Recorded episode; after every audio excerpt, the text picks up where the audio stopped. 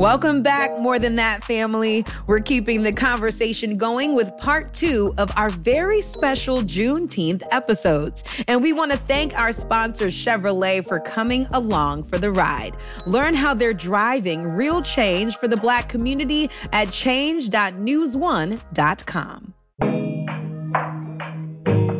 It's just like I don't need you to tell me that this holiday is important enough for it to be celebrated. You know what I mean? It would it, we didn't need you to give that power. Like it was already there.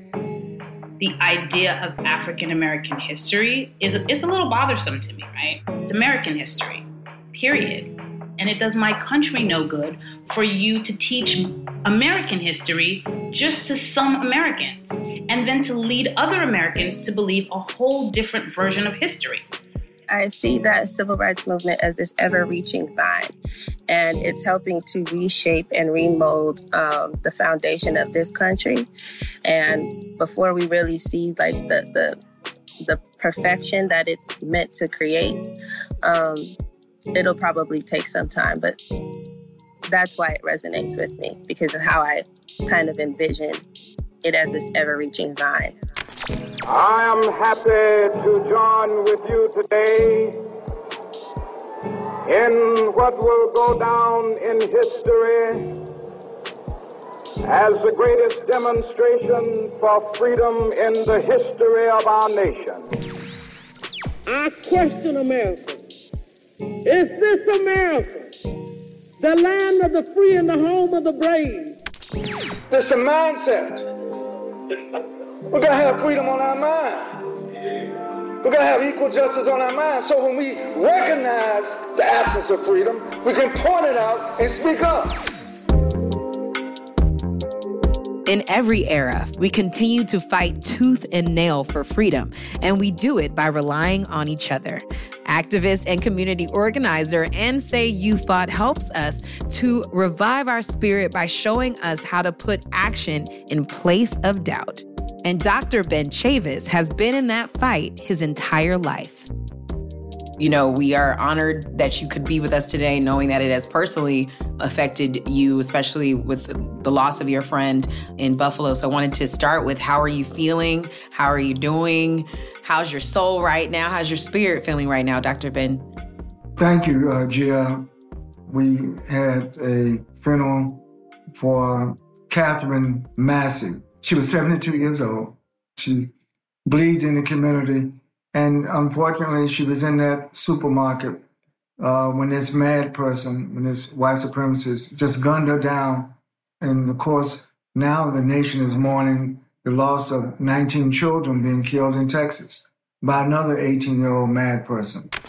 America, here we are again. This is not a new nightmare, it is a recurring one.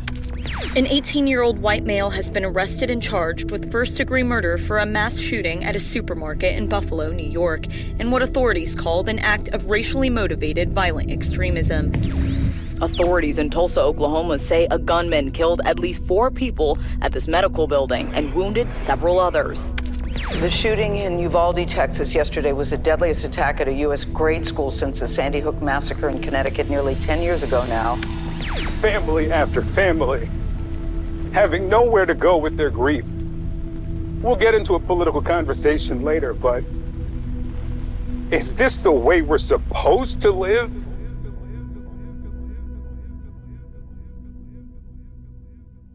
These shootings, this gun violence, has become epidemic, endemic to uh, American society. And I think we have to do something about ending uh, this kind of violence, ending this kind of racism. But you know, there's a saying in the movement, "A luta continua, the struggle continues. And to me, every uh, Juneteenth, when the month of June comes around uh, each year, people should be assessing uh, how have I improved the quality of life of my community? What have I contributed to over the last 12 months? So when we celebrate Juneteenth, we're not just celebrating the past, but we're applying the legacy of the past of how we've changed the present to reshape a better future. Mm. That way, our celebration, I tell brothers who like to party, I like to party, but I'm going to have something to party about. Mm. What was the first moment where you realized that movements were happening? Actually, it was in August of 1963 at the March on Washington. I was young. Uh, I was there. When I heard Dr. King make that speech, I Have a Dream speech, to me, that was a turning point. Not only to hear Dr. King speak, but the response to his speech. Everybody left the March on Washington knew we got homework to do. And a lot of the civil rights movement, the first sit-in started in 1960 in Greensboro with HBCU students sitting in protesting uh, racial segregation. I was all involved in it. I think I got my first whiff of tear gas when I was 15. And then I, I sort of grew up. And then when Dr. King was killed in 1968, I was finishing up my chemistry degree at the University of North Carolina, Charlotte. I had a decision to make. Was I going into the library to be a research chemist, or was I going back to school to study ministry to follow in Dr. King's footsteps? I decided the latter, which led me famously to Wilmington, North Carolina in the 1970s. I, I make the long story short, I was one of the Wilmington 10, 10 political prisoners. I was only 23 years old. The others were 16, 17, 18 year old black high school students. The 10 of us, Gia, was sentenced to 282 years in prison in 1972 because we dared to raise our fists. Whoa. While I spent most of the 1970s unjustly incarcerated, I did not let that break my spirit. I see a lot of my friends who are using their platforms for more to open up these conversations. They're weary and tired. How do you balance protecting like your joy and your spirit and continuing the fight? Well, listen, I, I think becoming weary means that you've been working. You know, uh, I've never heard anybody become weary who's lazy. But the thing is, our weariness, our tiredness, our anger, our pain, sometimes we're just disgusted. We have to channel all these emotions into something that's positive, into something that's constructive. We don't let these uh, negative things make us become negative. You know, violence begets violence, uh, love begets love. And there's a big, you know, gap between love and hate. Most people are in the middle. So what do we do? We can't take the progress that we made. Somebody died to give us the right to vote. Somebody went to jail to give us the right to vote. And and I think when people say, "Well, my vote doesn't count," and uh, you know, it's, it's it's no use of voting because once people get elected, they really don't represent the community. No, we can't take that attitude. We cannot take for granted where we are. And uh, when people try to say, well, you know, we've made enough progress, let's relax. No, you have to protect the progress that we've made by staying engaged, by staying focused. If somebody uh, says, well, I, I, know, I have a black consciousness, oh, that's great, but don't put a period on it. Consciousness is not something that is static. It's something that evolves. It's something that we continue to reach out to even at my age, I still consider myself a student of the movement. I still try to learn so we can continue to organize, continue to mobilize, and continue to win victories. So, how do we become a part of movements or ways to create lasting change uh, for this moment and future generations? It's hard to change reality in isolation. One of the things we learned from COVID, it was a global pandemic. So it's just not about solving COVID in one city or one nation or one continent. If you don't solve it all over the world, it's going to come back. And I think we live much more in a global village now, uh, Gia. And so what happens to one part of the world will impact the quality of life in another part of the world. But also, I think in, in terms of um, the pendulum of history, I'm, I'm sort of an optimist. Over the last six to seven years, I've seen us make more progress than we've suffered defeats. And sometimes if you don't lift up your moments of victory, lift up your moments of progress, you may think, oh, wow, there's just no need of being involved in these movements, being involved in these struggles, because we never gain. I like to win. I, I, tell people all the time, I'm not in, I don't like to struggle just to struggle. I want to struggle to win. Mm, I love that. I don't want to struggle just to struggle. I want to struggle to win. How are freedom and education connected, uh, in your opinion? Well, in, my opinion, I think uh, education is the threshold uh, to acquiring freedom. We need to study the history of movements for change, you know, because we can learn from uh, the successes and from the failures of other attempts to organize for social change, particularly in America. But we also should look at other liberation movements in Africa and Latin America and the Caribbean and learn from those also. Secondly, I really think we should invest much more uh, K through 12 with our young people. And then thirdly, even though I'm a scientist, I understand the importance of science. I also know the importance of the cultural arts, or by the portrait that they utter, or by the paintings that they paint. And some would say the graffiti that they put up. I, I just think that it all should come together. So yes, there's a direct correlation between one's education and one's ability not only to fight for freedom, but one's ability to actually attain freedom, justice, and equality. We educate to elevate. First, out of necessity, to stake a claim, to make a name for ourselves. Now we educate to honor our history out of a drive for more, a desire for better, where our resilience comes from rest, not circumstance, where rest is a regular thing, not a once in a while joy, where joy is constant and not only on Juneteenth.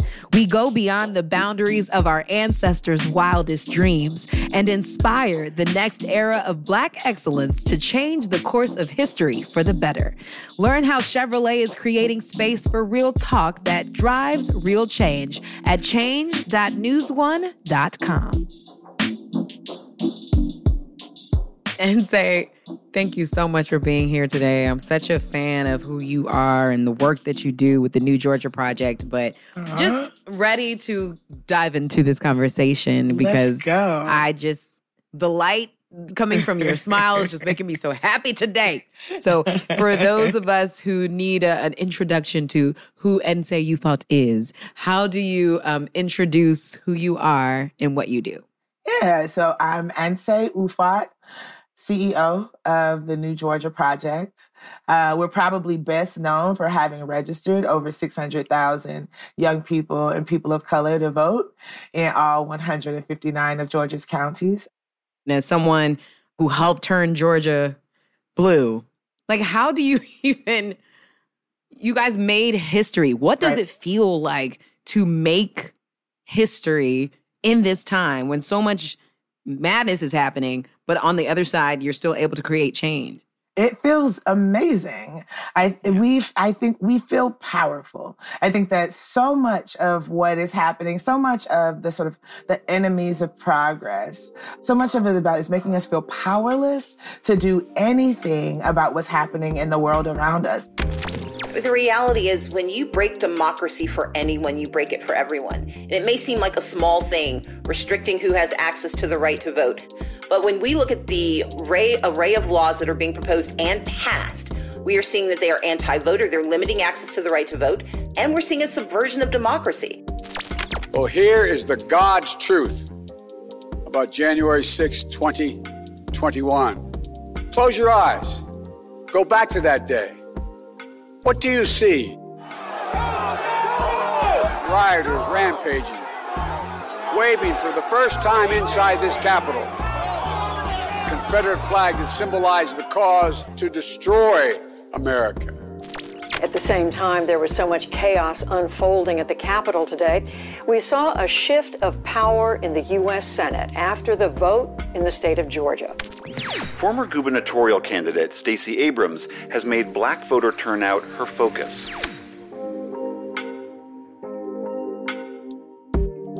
There are issues that people care about. And we work to connect those issues to the power of the vote. And here's why. Because, you know, you don't register 600,000 black people in Georgia by sitting in front of a Walmart every Saturday. I know that if I can ignore your mall Santa, your Girl Scouts, and your Boy Scouts, uh, because I got stuff to do, then people can definitely ignore people trying to register you to vote. Right. And so thinking strategically about how we make this a part of the culture, how we make this a part of of what it means to be a Georgian, what it means to be an American. And we're constantly doing that. We're constantly studying. We're constantly asking questions. The way that we train our organizers is that you have twice as many ears as you do mouths. So we should be listening twice as much as we talk, right? When you're knocking on somebody's door, listen, they got something to say. They're going to tell you what their hopes are, what their fears are, what their ambitions are for themselves, for their families, for their communities. That's the thing that will get somebody up off of their couch